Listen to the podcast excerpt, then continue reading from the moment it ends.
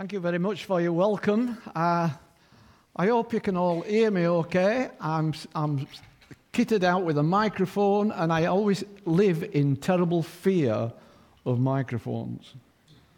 Why? Because one Sunday I was asked to preach at a church, and they strapped me up with this microphone. And we took our, our eldest daughter there, and, and uh, she was sat there. And she, um, I suddenly noticed while I'm singing or while I'm preaching that she's sort of doing her own little modern jive in there. And uh, I wondered why. Until the guy who was operating the sound equipment came down and said, Look, um, I think what we're going to have to do, you're going to have to just raise your voice and do without the microphone because what's happening is somewhere along the line we're picking up Radio 1. And what she was hearing was Radio 1 and not my voice. Uh, so I, I, I, am terrified of microphones.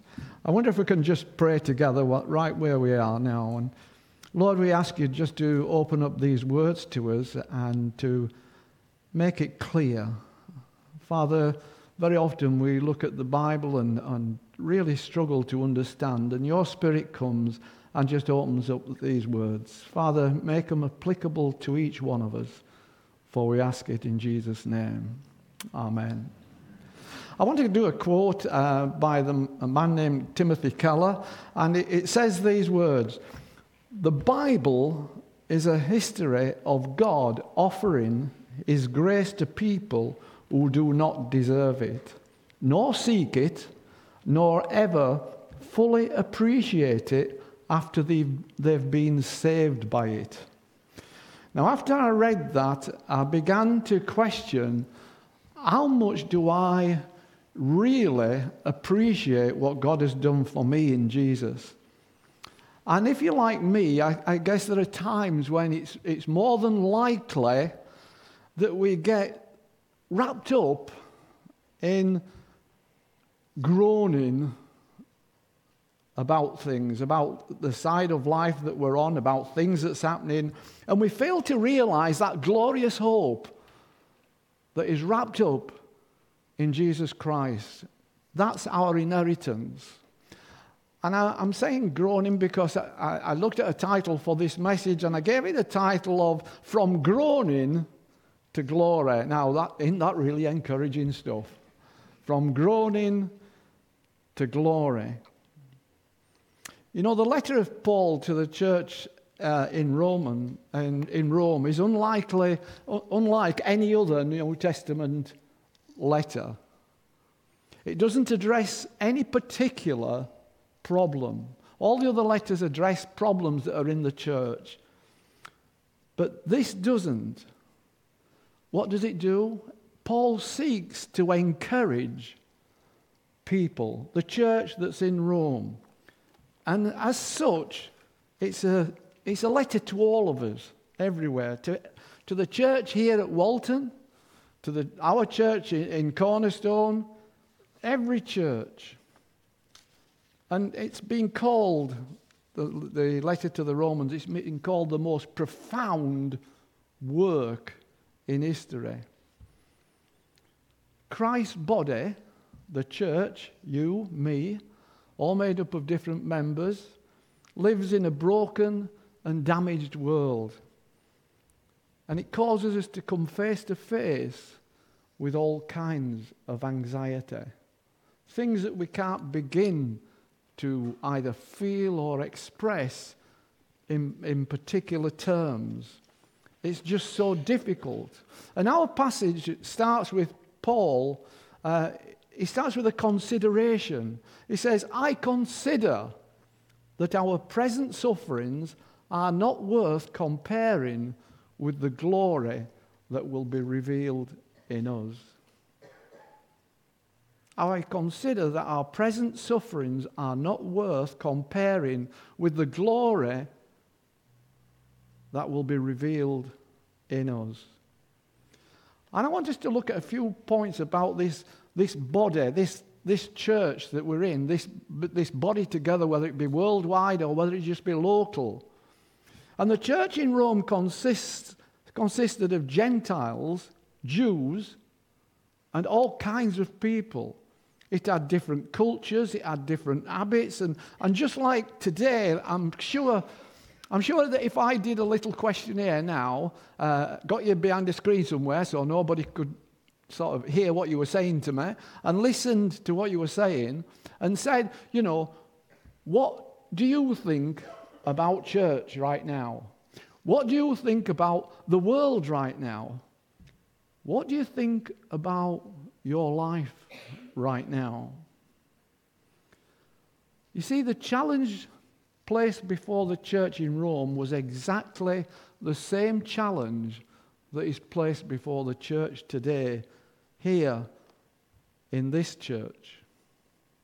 And that challenge is preserving the oneness in Christ that we have. Preserving the oneness in Christ.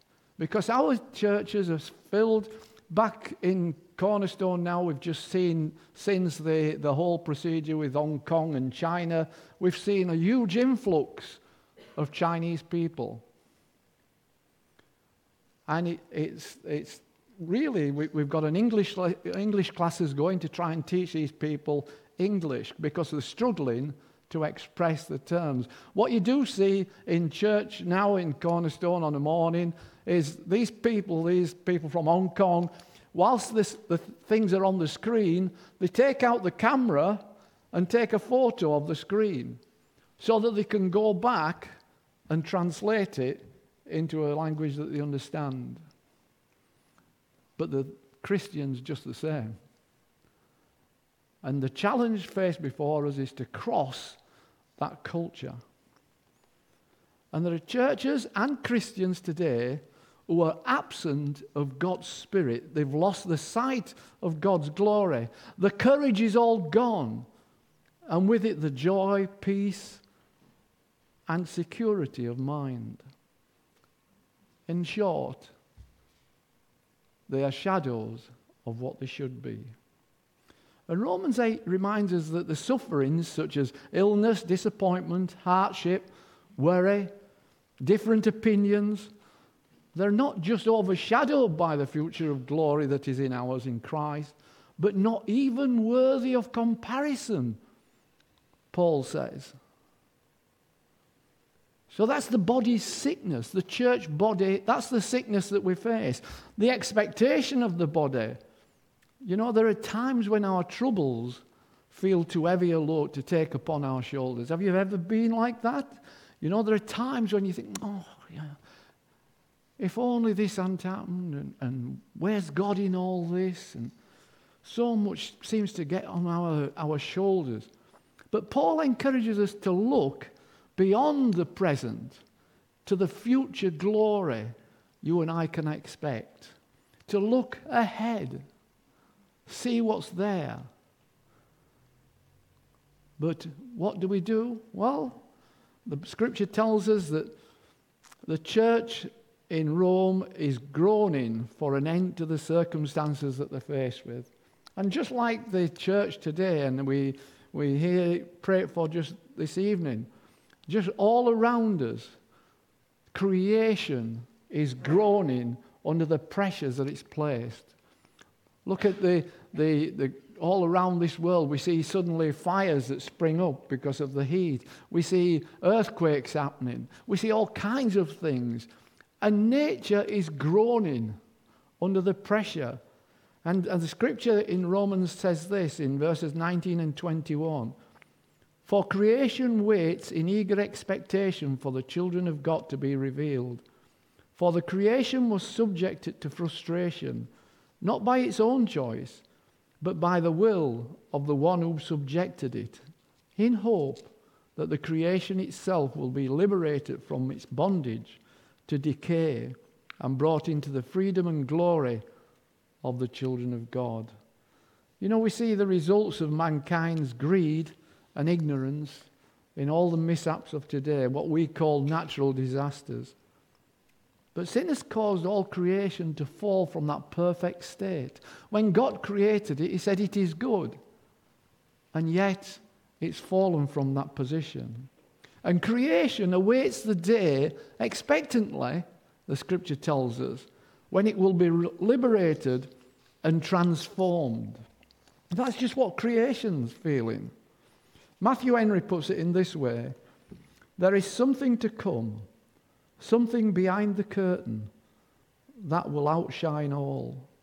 It shall be revealed in us, not only revealed to us, but revealed in us to be enjoyed. The kingdom of God is within you and will be so to eternity. I find them quite powerful words that uh, he's speaking about something that he obviously was expecting when he wrote those words and he feels that it's going to happen. There's a hope in every Christian's life. A hope. What's a hope? Well, let me ask you a question. Are you ready for Christmas? Are you ready for Christmas? I, I, I understand, if my maths is correct, that there are 73 sleeps to Christmas. 73 sleeps to Christmas. Christmas is coming. Is it me? Or does it seem to come earlier each year? I've only to turn my television on, and if I put on uh, Freeview, one particular channel in Freeview, which is called Christmas, it's full all through the day. That you really must get a life. It, uh, it's full the whole day of Christmas films. We spend our time picking out the people who's appeared in the, wasn't he in that film playing a part in that? And, and there she is again. She should be in. And we can see people constantly appearing in these films. It truly feels as though Christmas has arrived. No wonder the hope of Christmas seems to be lost. Christians wait in the hope of verse 20 out of that passage. They, they wait in the hope. And it says that hope that's already here, like we think Christmas is here, is not hope at all. We don't hope for things that we've got. We hope for things that we haven't got that's not happened. Hope is a strange thing. In the early 1800s, speculation boiled over as to the exact day when Christ would return. Among the speculators was one man called William Miller. He lived in New York. He announced that according to his careful calculations, Christ would return to earth on October the 22nd, 1844. And when that morning dawned, there was a sense of forbidding fell over all the whole of New England.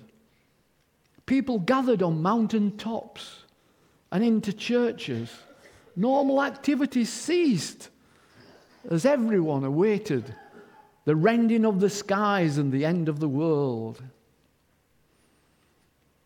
Oh, when the day passed uneventfully, many Christians obviously grew disillusioned, and the unsaved became cynical. And the following years from that saw a decline in conversions to the Christian faith. The event became known as the Great Disappointment.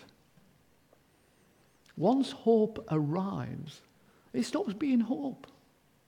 And verse 24 and 25 put it clearly, so clearly, that we had read to us. But hope that is not seen is no hope at all. Who hopes for what they already have? But if we hope for what we do not yet have, we wait for it patiently. Isn't it true that over the past week or so we've seen yet further examples of man's inhumanity to man, illustrating once again the brokenness of this world? Along with all creation, we groan for this hope of freedom from the opposition and the brokenness of this world.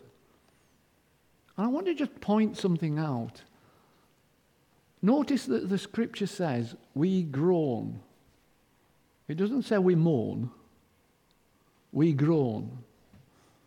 Mourn, I looked it up in the dictionary, mourn tends to create the picture of someone making a complaint in an unhappy voice.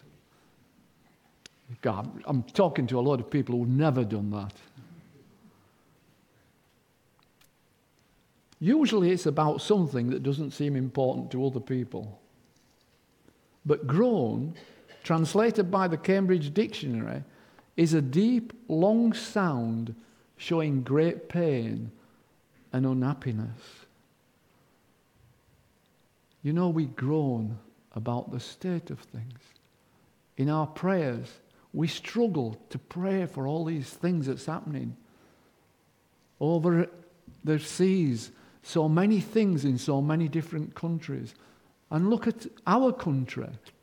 We see people walking about with knives. They go out on a night with a knife. They go out with a gun. And they willingly take the life of their fellow man.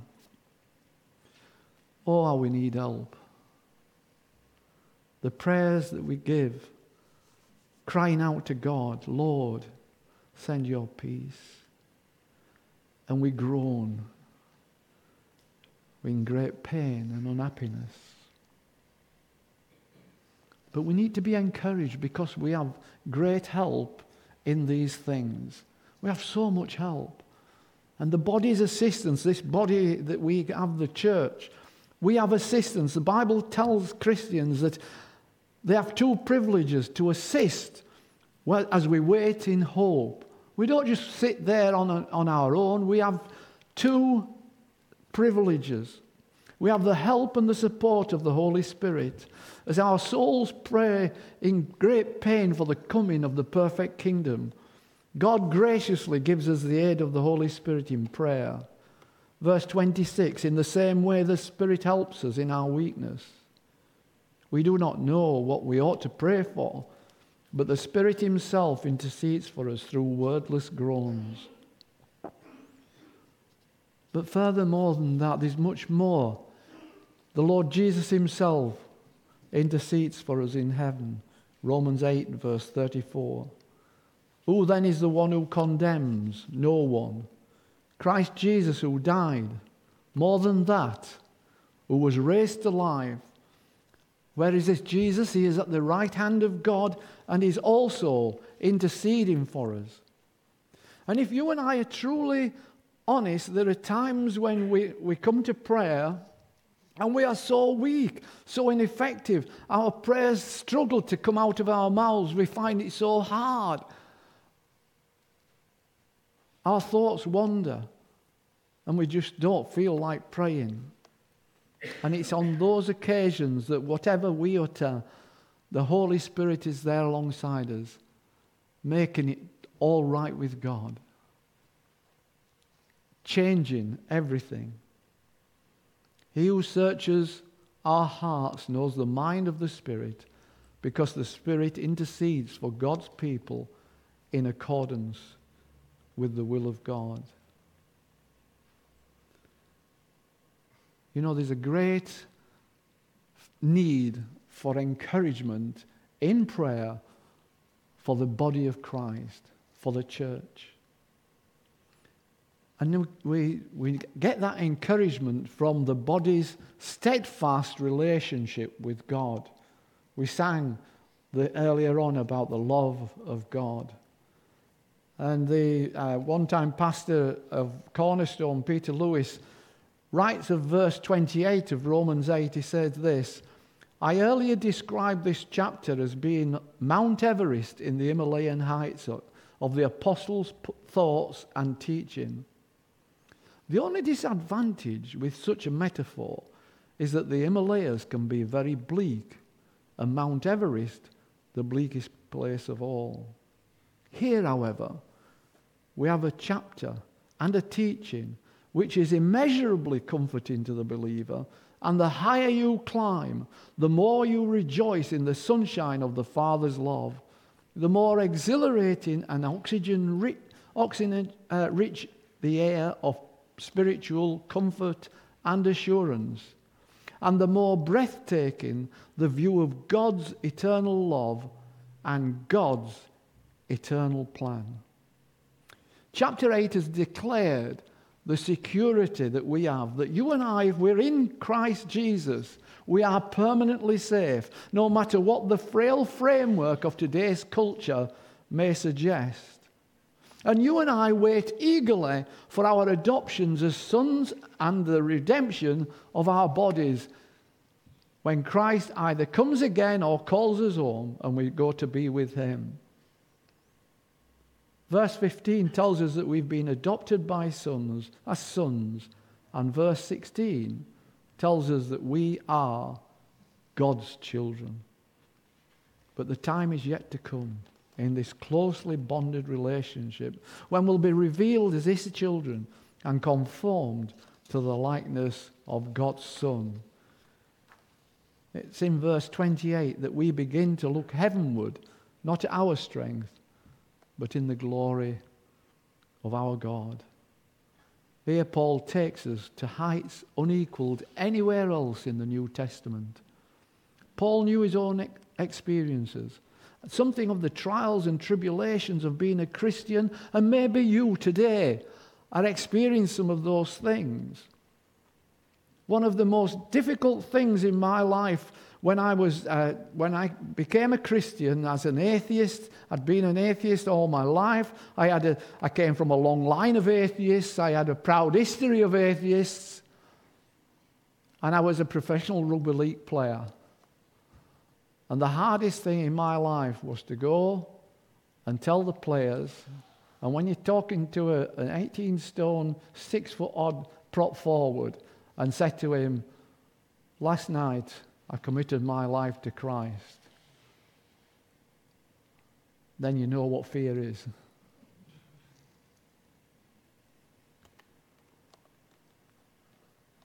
There was tribulations, I, I, I, I had fear, but I knew that I needed to confess what had happened to me.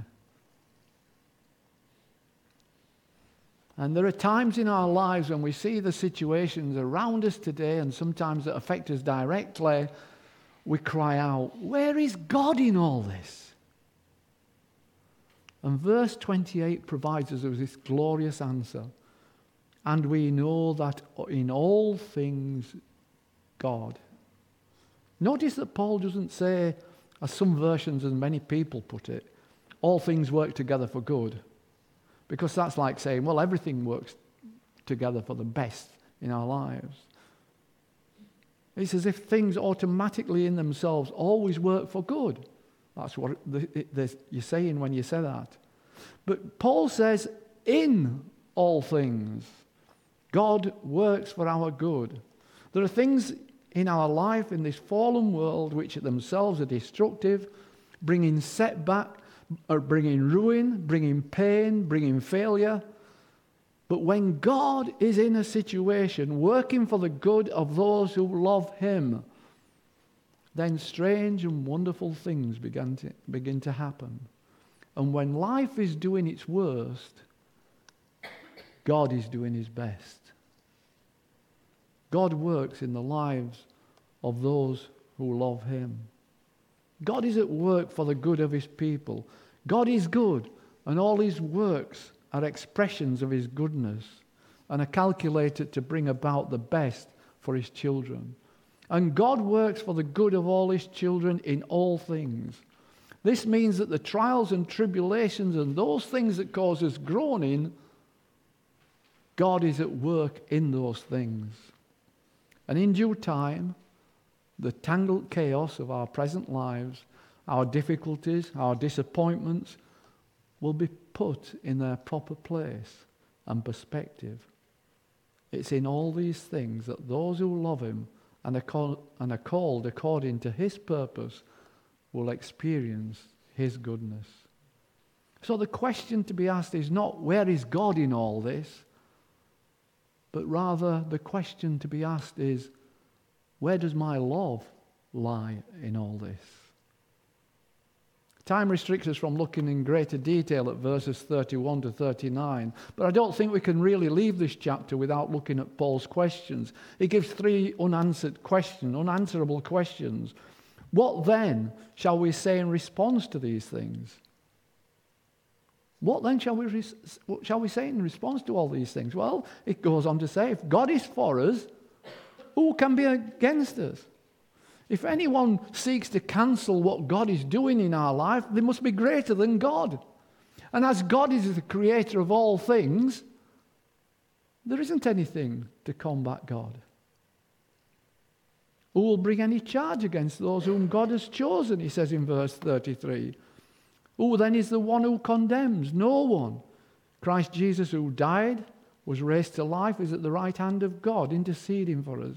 And as God is the judge, Paul's argument is that no prosecution can succeed because God has justified us. Christ continues to intercede for us. It is He who rescues by His death resurrection, and exaltation. Who shall separate us from the love of Christ? As John Stott puts it, we are climbing a grand staircase here, and this is the top step. Who shall separate us from the love of Christ? And as we move from groaning to glory, we can do so in the knowledge that in Jesus, you and I can be super conquerors. The Bible says, more than conquerors.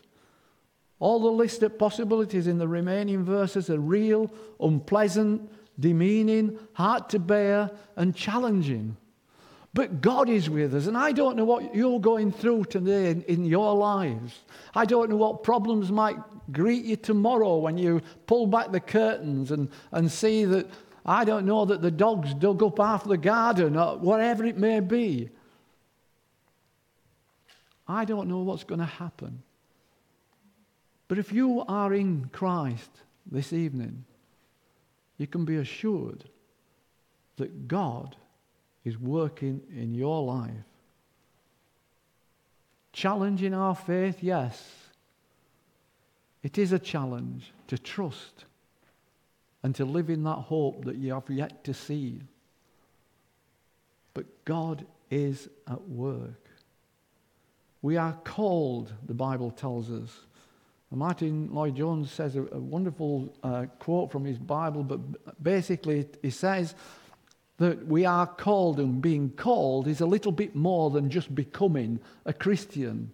Being called is a sense of standing in the wings and waiting for someone to call you. And you are called to make that move into Christianity wholeheartedly. We aren't just going through the process of becoming a Christian because it sounds interesting. We are called according to his purpose. And we may not know the immediate, but we do know the ultimate that nothing shall separate us from his love in Christ Jesus. And nothing, absolutely nothing, shall rob us of our eternal salvation our future in unimaginable glory, in eternal security, in the joy and closeness of God, our God. So, my question tonight is where is my love in all this? Where is your love in all this? Are you in Christ Jesus? If so, that hope is yours to live in. Let's pray together.